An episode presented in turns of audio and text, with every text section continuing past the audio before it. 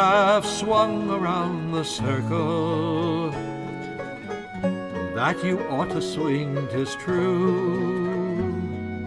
Or you tried to veto Congress, but I guess they'll veto you. Welcome to the Abridged Presidential Histories with Kenny Ryan, Episode 17, Andrew Johnson, the Tennessee Tailor. How would you have rebuilt the United States after the Civil War? I mean, you're asking two regions that were just killing each other on the field of battle to get back together and be a country again. In one of those regions, you've ended the old economic way of life, and you now have 3.5 million recently freed former slaves who have no land or possessions, living among 5.5 million whites who resent, distrust, and fear the former slaves. And, oh yeah, most of those white guys have military training. Forget North and South. What do you do with that? The years immediately after the Civil War would have been an incredible challenge for our best presidents. Unfortunately, our best were not in office. Andrew Johnson was, and under his watch, a new wave of white terror will rise, and a battle for the fate of the freedmen will begin.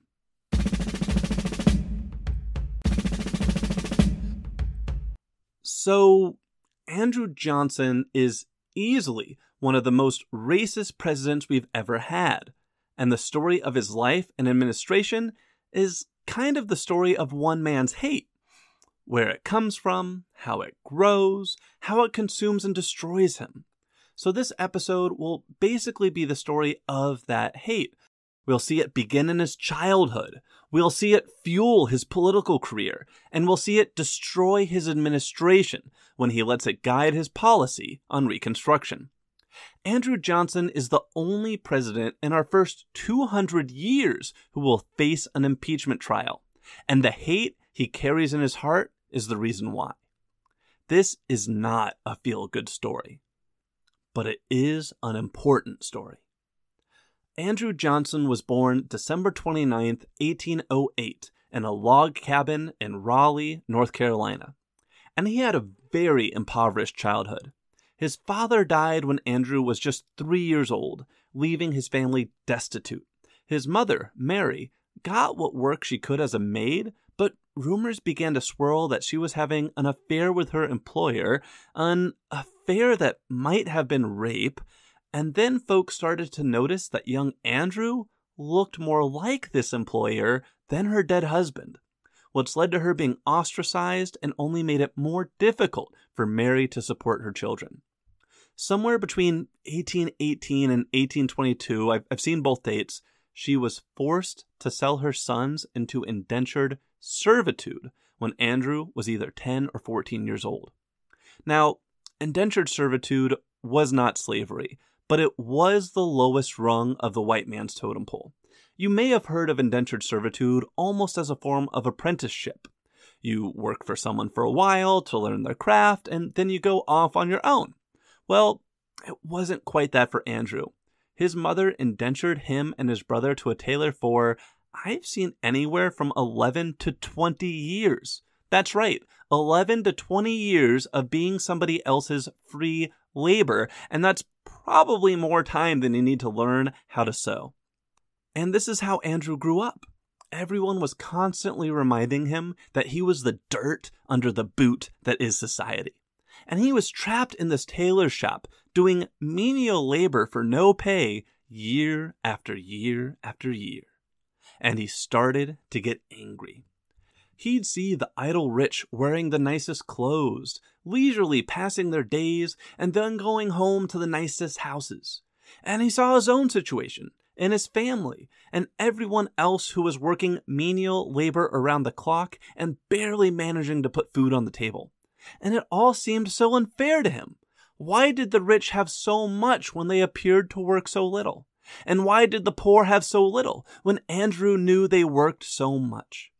And then he came up with the answer. It was the slaves' fault. That's right. Johnson is growing up in the South where slavery is everywhere, and, as he saw it, slaves were hurting the poor white man because why hire a poor white man to do a job when you can buy a slave and make them do it for free? Now, this does not mean slaves had it better than white men. Heck, no. It just means that Johnson thought that their existence hurt white men like himself and made it harder for them to find jobs, and he hated them for it. Johnson will learn at times to cloak this hate, but it will always be there. In 1824, after years of a humiliating apprenticeship, Johnson ran away. The man he was apprenticed to put out a wanted ad for his return, just like you would for an escaped slave. It read, $10 award, in all caps. But Johnson was never caught, because he was a white man, and running away in the South was far easier for a white man than a black one. 2 years later, Johnson settled down in Greenville, Tennessee, where he met and fell in love with 16-year-old Eliza McCardle. Eliza was almost as poor as Johnson, but better educated. She reportedly taught him how to be a better writer and speaker, which will come in handy.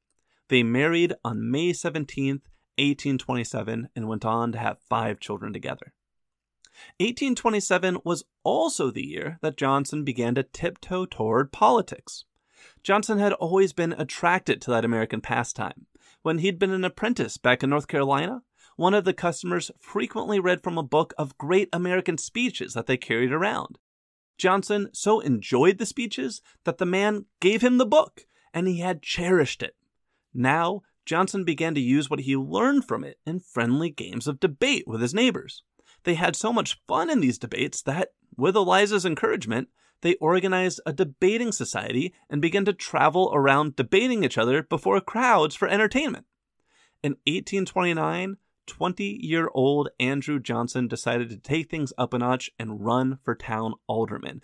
This is basically a town council member. And he won. From there, he was off and running. Over the next 31 years, Johnson gradually climbed the rungs of Tennessee state politics. From 1829 to 1860, he went from alderman to mayor to state congressman to governor to U.S. congressman to senator.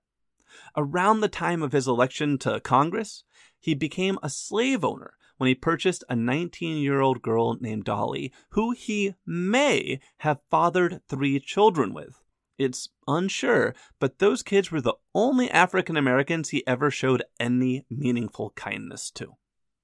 Johnson also became a Democrat during his rise to power, not because he believed in their platform, but because he thought they could help him reach higher office. He'd always be a bit of a renegade, and the party will never really trust him, which will be important later.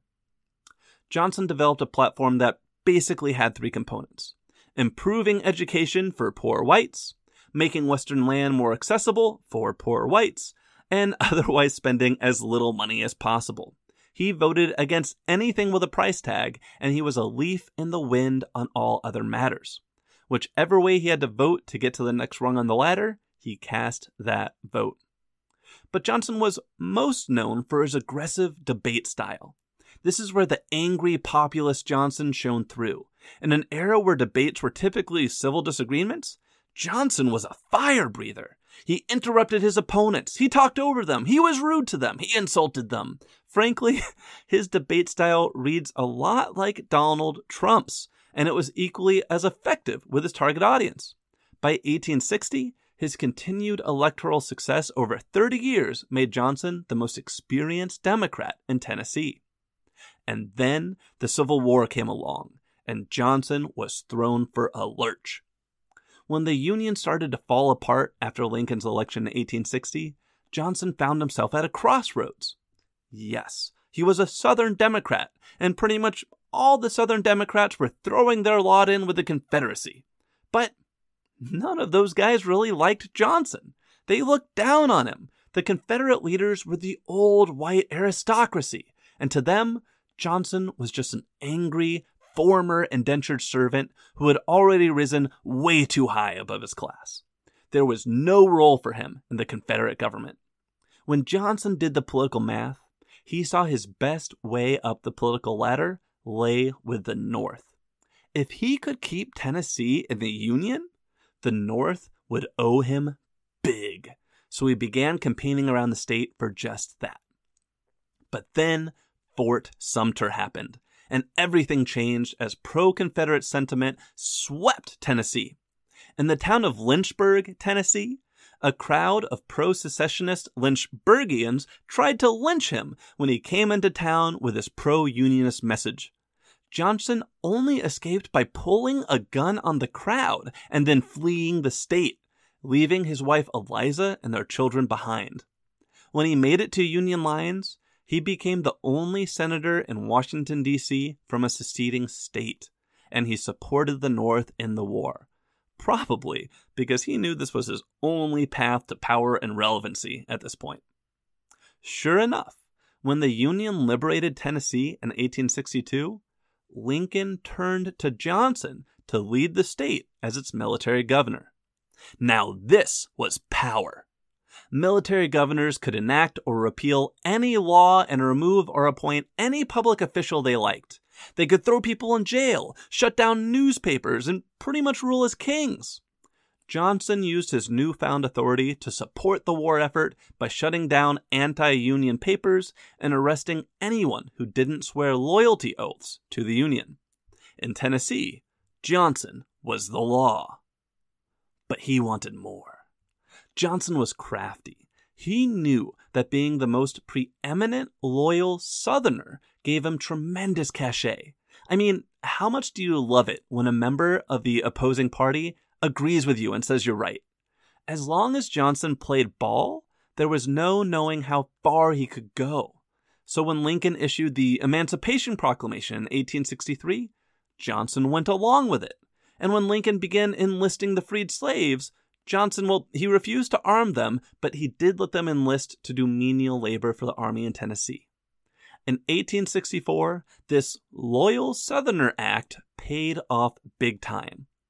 The Republican Party was nervous in 1864. The war was going poorly, and Lincoln's re-election was far from certain. They decided a national Union ticket was the best chance to win in November, as in the top Republican, Lincoln, at the top of the ticket, and a loyal Democrat, Johnson, at the bottom of the ticket. Lincoln's first-term vice president, Hannibal Hamlin, I just love that name, was jettisoned, and Johnson took his place. Johnson spent the 1864 campaign playing his part perfectly. He traveled the North, making speeches on Lincoln's behalf and rallying support. At one point, he came across a crowd of escaped slaves in Nashville and gave a speech where he said they almost deserved a Moses to come free them. And then one of the freed slaves in the crowd shouted, "Johnson should be their Moses." And he took to the idea, saying, "If no better should be found, he would be their Moses, and lead them through the Red Sea of war and bondage to a fairer future of liberty and peace." Oh, if only he had meant it. That November, Lincoln and Johnson swamped the Democratic ticket and won the White House in a landslide. And then Inauguration Day came, and Johnson gave the North its first reason to think that maybe trusting him was a bad idea. Asked to give a speech at the inauguration ceremony, Johnson approached the lectern clearly sloshed out of his mind. He was drunk. As Johnson veered from one subject to another, he said, quote, "I am a plebeian. I glory in it. I am a-going for to tell you here today, yes, today, in this place, the people are everything." And it kind of went downhill from there. Outgoing Vice President Hannibal Hamlin reportedly began tugging on Johnson's jacket to get him to sit down, but Johnson could not be stopped. A Johnson biographer, Hans Trefousse, I hope I pronounced that right, he described the reaction of Lincoln's cabinet. Quote, "Stanton appeared petrified. Attorney General James Speed sat with his eyes closed, and Postmaster General William Dennison was red and white by turns." Lincoln just looked sad. It finally ended when Johnson, who was supposed to swear in the incoming senators, asked a clerk to do it instead. It was embarrassing. But hey, he's only vice president. It's not like the guy's actually going to be in charge of anything, right?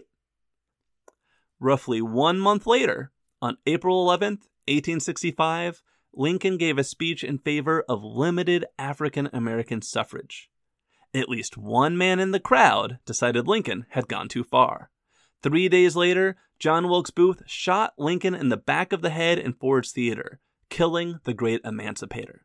A second assassin attacked the Secretary of State, William Seward, and nearly murdered him in his bed.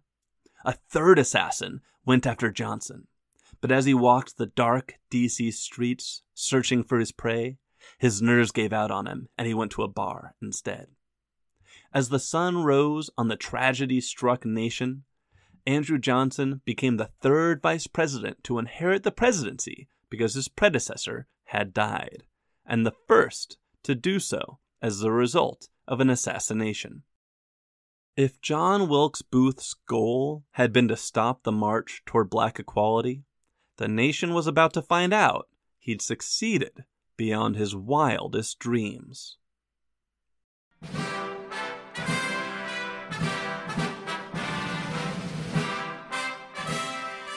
On April 15th, 1865, 56-year-old Andrew Johnson, the Tennessee tailor and war Democrat who'd bet his political future on the Union, was sworn in as the 17th President of the United States of America 3.5 hours after the death of Abraham Lincoln. Johnson faced a challenge rivaling the secession crisis that had greeted Lincoln, the rebuilding of a shattered nation. Let's take a closer look at the nation and the world he inherited. Over in Asia, China was continuing to be picked apart by European powers that were carving it into spheres of influence to be exploited. But those European powers couldn't be so easily sated. In the 1860s, their explorers were already mapping the wealth and territories of Africa, preparing the way for a second wave of colonialism that would devour that continent in the decades ahead.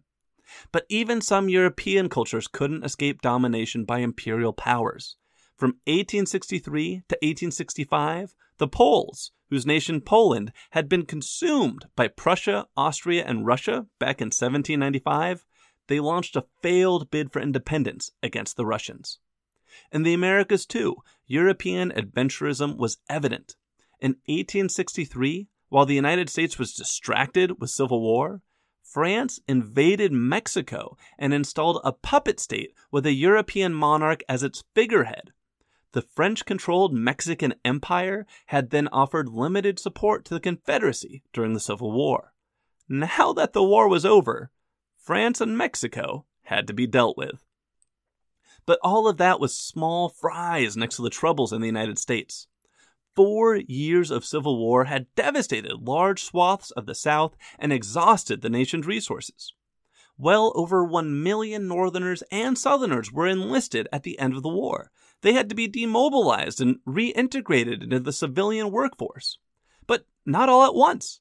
11 Southern states, the former states of the Confederacy, were occupied by Union armies. Someone had to come up with a process by which those occupied Confederate states could become American states once again. And what of the 3.5 million former slaves who are now free in the South? They own no land, no possessions, nothing but the clothes on their backs. And they were surrounded by 5.5 million whites who feared and resented them. Reconstruction is an incredibly complex topic.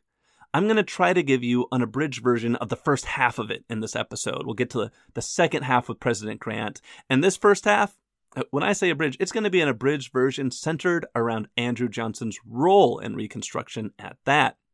There is so much more to the story, and if you're interested in learning it, I strongly recommend you swing by your nearest library and see what they have on the shelves. So, Reconstruction.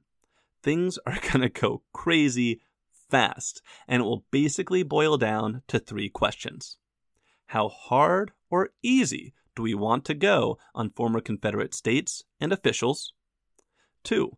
To what extent does the North owe protection to the 3.5 million former slaves it has set free? And 3. Who exactly is in charge of Reconstruction anyway, Congress or the President? On April 15th, 1865, the answer to that third question was that Johnson was in charge. Congress had just gone to recess in March and wasn't scheduled to return until December. So, for the next 8 months, Johnson was the most powerful he'd ever be, able to exert near absolute control over the opening months of Reconstruction through executive acts or his powers as commander-in-chief. Initially, Northerners and the freed blacks were hopeful. Johnson had done a really good job playing the role of unionist Southerner the past 4 years, and, did you see that speech where he called himself a Black Moses? Well, that impression got corrected fast. Before the summer was over, Southern newspapers would be calling him the savior of the South. Let's see why. Johnson began to show his true colors his first month in office, which, remember, is basically the first month after the fall of Richmond and Lee's surrender, the first month after the war really ended, and it's when the readmission of Virginia came up for discussion. The idea was starting to emerge in the North that Southern states shouldn't be allowed back into the Union until they had granted their newly freed African American citizens the right to vote, something Lincoln had tiptoed toward in his final public speech before assassination. But then, on May 9th, less than a month into office, Johnson jumped the gun and declared Virginia was back in the Union without really asking them to concede much of anything. And then he proclaimed 6 other former Confederate states, including South Carolina, the first to secede, were also back in. He didn't require any protection of black voting rights or political equality. The former Confederate states only had to ratify the 13th Amendment ending slavery, and they were in. And, oh yeah, he appointed some pretty racist guys as temporary governors. The consequence of this lenient policy were quick and terrible. The old white Southern power base said, fine, slavery is over, but we're going to do everything we can to keep the former slaves trapped in a servile class. Southern states refused to grant the freedmen the right to vote, and then they started to pass a series of laws known as the Black Codes to create a system of racial apartheid across the South.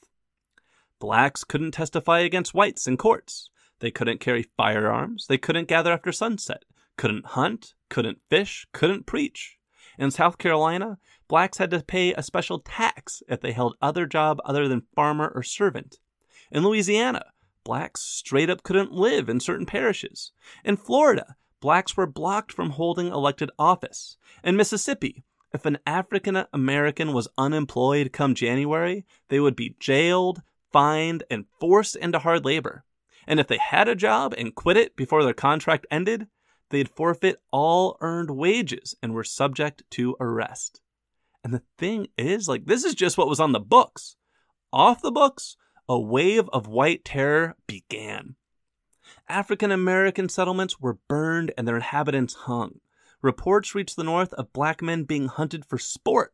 In South Carolina, a white reverend shot a black man through the heart in his church after the man complained that he'd been told to leave. Now, Johnson didn't sign any of those racist laws, but he appointed the governors who did, and then he cleared the way for former Confederates to resume their old positions of power by issuing blanket pardons and amnesties. When a general was sent south to investigate the cause of the chaos, they produced a report that said Johnson's leniency was encouraging the massacres of African Americans. But Johnson didn't care. "This is a country for white men," Johnson wrote, "and by God, as long as I am president, it shall be a government for white men." To some in the North, this treatment of the freedmen was horrifying. To the rest of the North, the first election results were the real fire drill. 16 former Confederate office holders, 4 generals and 5 colonels, were elected to the U.S. Congress and Senate from the South, including the former Confederate vice president. Remember the guy who gave the cornerstone speech back in the Jeff Davis episode? That guy. These are the men the North had just lost 360,000 lives to remove from power. And now, Andrew Johnson wanted to put them back in charge? Congress refused to seat the Southern representatives. And when I say Congress refused to seat them, I should be clear. Congress was not a hive mind. It did not have one will. Congress was very fractious after the Civil War. There were members who supported Johnson's few-strings-attached Reconstruction, but they were a small minority. There were members who wanted to defend the rights of the freedmen and advocated black equality. These members were called radical Republicans, and they were also a minority. And then there were a number of moderates, members who were trying to find a balance between full racial equality and the return of the Confederate aristocracy. And Johnson probably could have built a ruling coalition with these moderates and worked together to find that middle path, but he didn't, because he refused to give an inch to the freedmen of the South. This is when Reconstruction entered a new phase. Those first 8 months that Johnson was in charge and all the black codes were enacted, that was presidential Reconstruction. And it was basically 8 months of, the South will rise again. Now that Congress is back in session, they're going to start calling some shots, and a period known as Congressional Reconstruction will begin. Congress is basically going to wage a level of political war on Johnson that the country has never seen before or since. They're going to pass laws that restrict his powers, they're going to override his vetoes at a rate that will make your head spin, and they're going to turn to Union General Ulysses S. Grant, the hero of the Civil War, to be their champion and the champion of the freedmen within Johnson's administration. Let's start with those vetoes. In 1866, Congress passed the first Civil Rights Act, which would grant citizenship to anyone born on American soil. Basically, this would grant citizenship, and therefore the right to vote, to all those disenfranchised freedmen in the South. It was very popular with radicals and moderates in Congress, and Johnson vetoed it, which kind of permanently pushed the moderates into the radical camp. And then Congress did something it had never done before in American history. It passed a major piece of legislation over a presidential veto by a vote of 33 to 15 in the Senate and 122 to 41 in the House. Congress passed the Civil Rights Act and put it on track to become our 13th Amendment. And the thing is, once Congress overruled one Johnson veto, it kinda got a taste for it. Johnson would attempt 21 vetoes during his 3 years in office, and 15 would be overridden by Congress. That is a significantly higher rate of overridden vetoes than any other president in American history. Historian Eric Foner called Johnson's attempted civil rights veto, quote, the most disastrous miscalculation of his political career.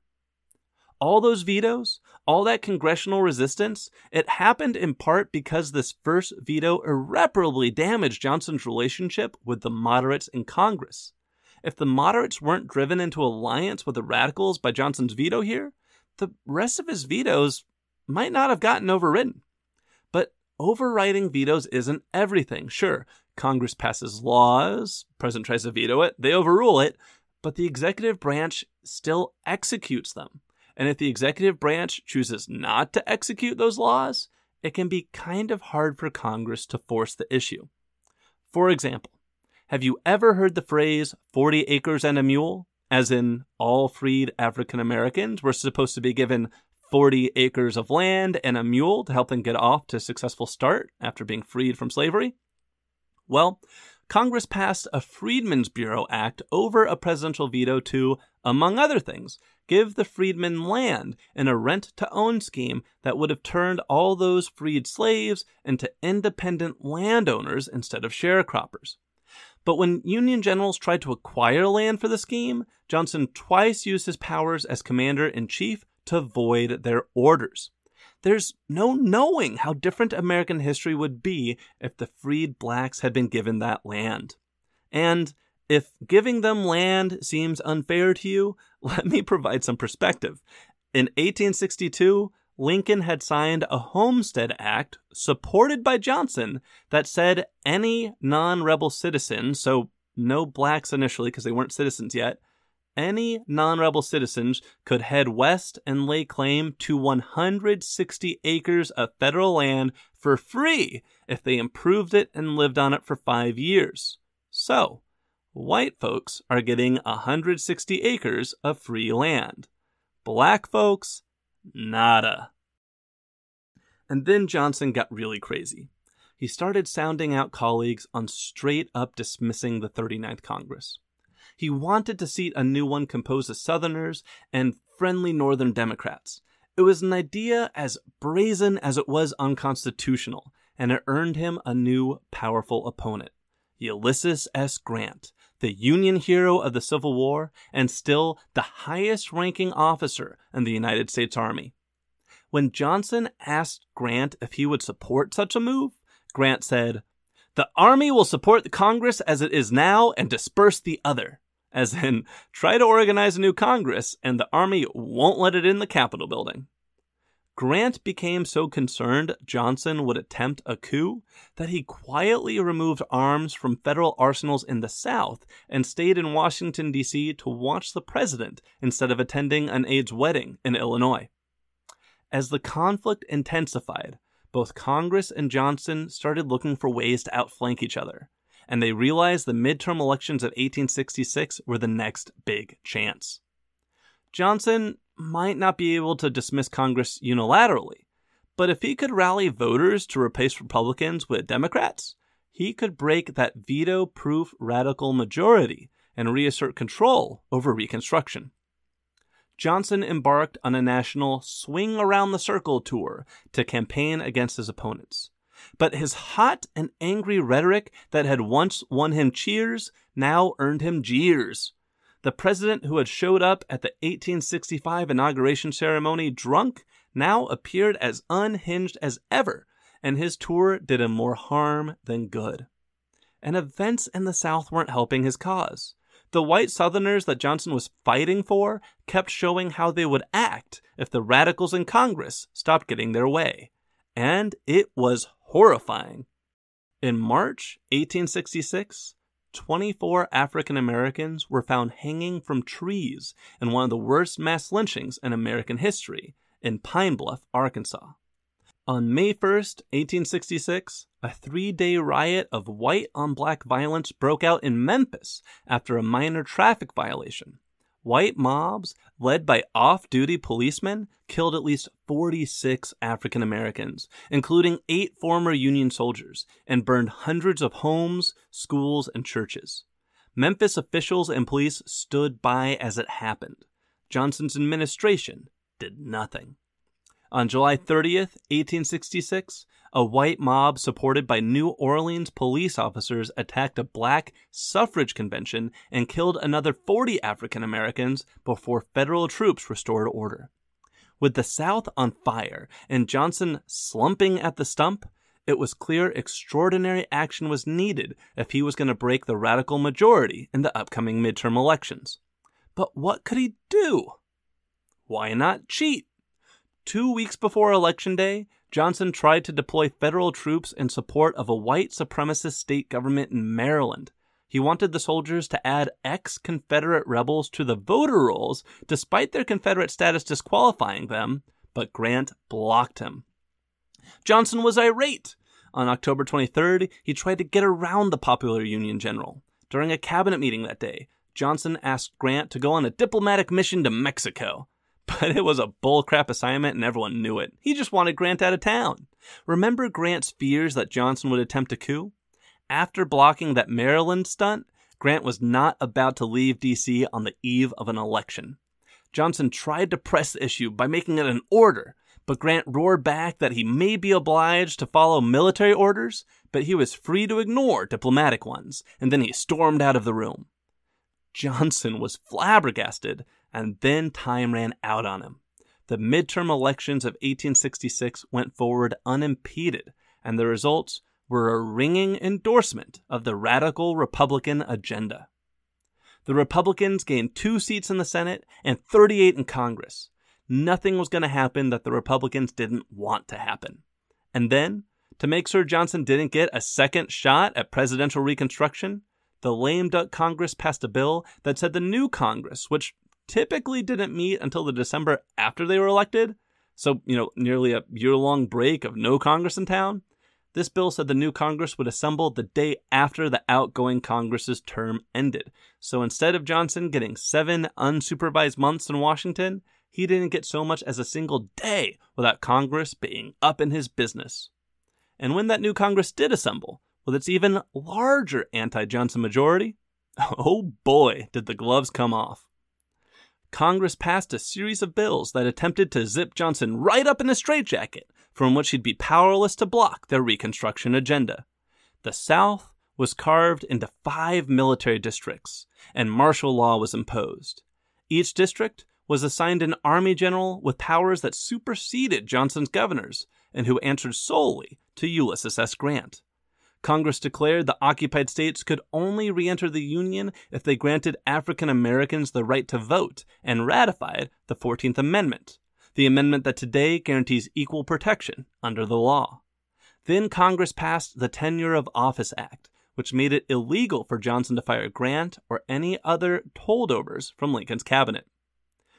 This was basically Congress declaring checkmate on the President of the United States. Johnson tried to veto these bills, but yeah, Congress overruled those vetoes without breaking a sweat. But just because Johnson was tied up didn't mean he was giving up. The president did his best Houdini act, constantly grasping for loopholes that would allow him to wiggle free and block the congressional agenda. For example, in July 1867, General Philip Sheridan, commander of the military district of Texas and Louisiana, removed all officials from public office who had sanctioned a massacre of black and white Unionists in New Orleans, only for Andrew Johnson to countermand the order. Every time Johnson wiggled a pinky free to interfere like this, Congress would slap down a new Reconstruction Act to further bind the president and advance the cause of liberty and equality. But the thing about congressmen is they do eventually have to go back to their home districts. In the summer of 1867, Congress finally called a recess so everyone could go home. And that's when Johnson struck. In the course of a few months, he reassigned 4 of the 5 military district commanders and replaced them with more pliant generals. And, as the coup de grace, he also suspended Secretary of War Edwin Stanton, a holdover from the Lincoln administration who had been one of the most vocal opponents of Johnson's agenda from within his administration. When Congress ordered Stanton be reassigned to his job, Johnson ignored that order and fired him outright on February 21st, 1868. And that's when Congress thought they had Johnson right where they wanted him. You see, Congress had surrounded Johnson with a maze of laws limiting his powers, tripwires that could trigger his impeachment. And when Johnson fired Stanton, he didn't just catch his toe on one of those tripwires, he kicked it out of the way and dared the boulder to fall on him. The law was the Tenure of Office Act, and I'm simplifying it here, but it basically prevented presidents from firing their predecessors' cabinet members if the president took power during their predecessor's term, like Johnson had when Lincoln died. Johnson thought the law was bullcrap, and Congress would later repeal it in 1887, and the Supreme Court would also suggest it had been unconstitutional in another ruling in 1926. But Johnson wasn't living in 1926. Johnson was living in 1868. So the law was very much in play, and Johnson had just broken it. On February 24th, 1868, 3 days after Johnson fired Stanton, Congress responded by charging Johnson with violating the Tenure of Office Act and voting to impeach him 126 to 47. And if you're listening to this in 2021, you might be a bit more familiar with impeachment than you were 5 years ago, but a quick reminder of how impeachment works. First, Congress draws up charges and votes on charges.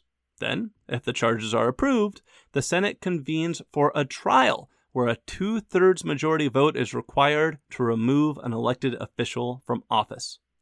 On February 24th, Impeachment crossed that first hurdle when Congress voted to impeach Andrew Johnson. On March 4th, 1868, the first presidential impeachment trial in American history, a trial that would determine if Johnson would be removed from office, began. It would last 11 weeks. And Johnson flew into cover-your-butt mode. After months of verbally eviscerating Republicans in Congress, Johnson finally learned to keep his mouth shut and avoided saying a single bad thing about them. He met with senators, men who would determine his guilt or innocence, and promised them whatever they wanted to hear if they promised to acquit. He said he'd faithfully enforce congressional reconstruction, appoint men they wanted in high office, and shoot, bribe them with cash money if they wanted it. Anything to avoid going down as the first president removed from office by impeachment. And it worked. On May 16th, 1868, Andrew Johnson survived impeachment by a single vote. 7 Republican senators crossed party lines to vote with Democrats for acquittal. No other presidents would be impeached until Bill Clinton in 1997 and Donald Trump in 2020 and 2021. The presidency of Andrew Johnson had survived, but that did not mean he would win another term. 4 days after Johnson's acquittal, Ulysses S. Grant was unanimously nominated the GOP presidential candidate at the party convention in Chicago. The Democrats had no interest in nominating Johnson despite everything he'd done for them. And I have to wonder to what degree he was still, in their eyes, just a poor former tailor's apprentice who had already risen too high above his station. In his final year in office, Johnson did not exactly keep his word to the senators that he'd honorably implement congressional reconstruction. He went right back to vetoing Congress's laws, and Congress went right back to overriding his vetoes. On Christmas Day, he issued his final and most all-encompassing pardon of former Confederates, saying, quote, "Every president who directly or indirectly participated in the late insurrection or rebellion was granted a full pardon or amnesty, including former Confederate President Jefferson Davis, whose treason trial had yet to begin." And it may be worth noting here that had Davis gone to trial, he planned to argue that he couldn't have committed treason because once his home state of Mississippi seceded, he was no longer an American citizen, an argument that would have turned his treason trial into a test case on the legality of secession. But that argument was never made because the trial never took place. On March 4th, 1869, Andrew Johnson's presidency came to an end. He was 60 years old. So, how had the United States changed during the nearly 4 years of the Johnson administration? Well, quite a heck of a lot. When Johnson took office, there were 1 million Union soldiers and 11 occupied Confederate states. When he left office, 7 Confederate states had been readmitted, but the South was still under military occupation, led by generals with the power to cancel or create laws and remove or appoint public officials. The 1 million-man Union Army had been reduced down to 57,000 soldiers, with 20,000 stationed in the South, where they contended with the Ku Klux Klan, which had been founded in 1866 to suppress African American hopes through violence. Outside the South, 1 new state was added on Johnson's watch, Nebraska, on March 1st, 1867, and 1 huge expansion of territory took place. Secretary of State William H. Seward, a holdover from Lincoln's cabinet, negotiated the purchase of Alaska from Russia for $7.2 million in 1867.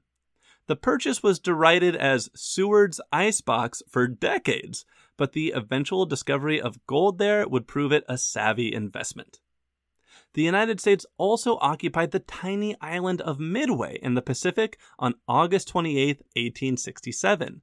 Fun fact, Midway was formed 28 million years ago by the same Pacific hotspot that would later create the Hawaiian Islands. It will also be the site of a major World War II battle between the United States and the Empire of Japan in 1942. So, that's what the United States was up to during Johnson's tenure. What about the rest of the world? Internationally, the first transatlantic telegraph cable was laid in 1866. In 1867, a Swedish chemist named Alfred Nobel invented dynamite. He thought that by inventing something so destructive, no nation would ever wage war again because everybody would be so afraid of dynamite's power. But, well, yeah, war still happens. When a disappointed Nobel died several decades later, he ordered his fortune be set aside as a fund for the awarding of 5 annual prizes, quote, to those who, during the preceding year, shall have conferred the greatest benefit on mankind. A civil war known as the Boshin War was fought in Japan in 1868, resulting in the end of the shogunate, which is basically a military dictatorship, and the founding of that Japanese empire that would fight the United States at Midway in 1942. In England, the first traffic signal was invented by British engineer J.P. Knight and installed outside the House of Parliament in 1868. Unfortunately, the gas-powered light exploded a month after installation, either injuring or killing a policeman and discouraging further development of traffic lights for some time. The first red-green traffic lights, by the way, will be installed in Cleveland in 1914. America! Oh, and yeah, remember how the French emperor had turned Mexico into a puppet state? That ended in 1867 when American-supported rebels drove the puppet emperor from power. Take that, France! Once out of office, Andrew Johnson returned to his home state of Tennessee, where he decided to run for Senate. It took a few tries, but he won in 1875 thanks to heavy suppression of African-American votes. He got to celebrate his victory for a few months and was sworn in as a senator on March 5th, joining the same governing body that had nearly impeached him less than a decade earlier. But his term didn't last that long. In late July 1875, he suffered a pair of strokes when visiting his daughter and died near Carter Station, Tennessee. So there you have it, the life, administration, and legacy of Andrew Johnson. If you're going to know him for 3 things, I'd suggest first, he's the guy who became president when Lincoln was assassinated, and the reason he was Lincoln's vice president is that he'd been the only Southern senator to stay loyal to the Union during the Civil War. Second, he presided over the first half of Reconstruction, where his hatred of the freedmen made a difficult situation worse and allowed the solidification of racist systems we're still haunted by today. And third, he was the first president to face an impeachment trial, surviving by a single vote after interfering with senators who would determine his fate and swinging their votes with bribes and promises. And if you want a fourth one, he's the guy who got really drunk during the inauguration address and made a fool of himself. Okay, so what lessons in leadership can we learn from Johnson? I think the lesson is that hate consumes people and makes them blind in a way that leads to their self-destruction. And I call this a lesson in leadership because we see political leaders harness this hate to rise to power. We just talked about Johnson and how his angry and hate-fueled debate style powered his early political rise. Later in American history, we'll see Senator Joe McCarthy rise to power by accusing his hated opponents of being communists, whether they were or not. President Nixon will famously hate his opponent so much that his campaign will orchestrate the Watergate break-in to help him win an election. And there are plenty of politicians today who campaign in their primaries on the qualification of hating the other party more than their rivals do. But hatred is a fuel that burns you out from the inside. McCarthy would eventually be censured by the Senate when his hate-fueled Red Scare campaign went too far. Nixon will famously resign the presidency when his role in Watergate is revealed after an election that he probably didn't even need the break-in to win. And Johnson was nearly removed from office when his hatred of the freedmen drove him into a politically disastrous fight with Congress. As for the political leaders of today who campaign on the qualification of hating the other party more than anyone else, well, we'll see where this leads them. But I suspect self-destruction is all but assured.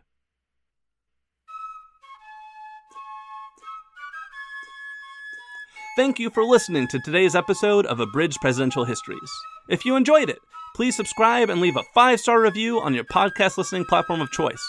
You can also follow the show on Facebook at Abridged Presidential Histories or on Twitter at APH Podcast, and I am mostly active on Twitter. If you'd like to support the show, you can look it up on Patreon or go directly to www.patreon.com/abridgedpresidentialhistories. This helps me buy books and pay to host the show, and thank you so much to everyone who has contributed so far. The music in today's podcast is a public domain recording of the United States Army Old Guard Fife and Drum Corps. The intro music was a recording of Isaac Bryan's from Smithsonian Folkway Records. The primary biography for today's episode was Andrew Johnson by Annette Gordon-Reed. In my next episode, I'll talk to historian David O. Stewart about Johnson's impeachment trial, the impact it had on his legacy, the presidency, and how did he get off the hook. That's next time on Abridged Presidential Histories.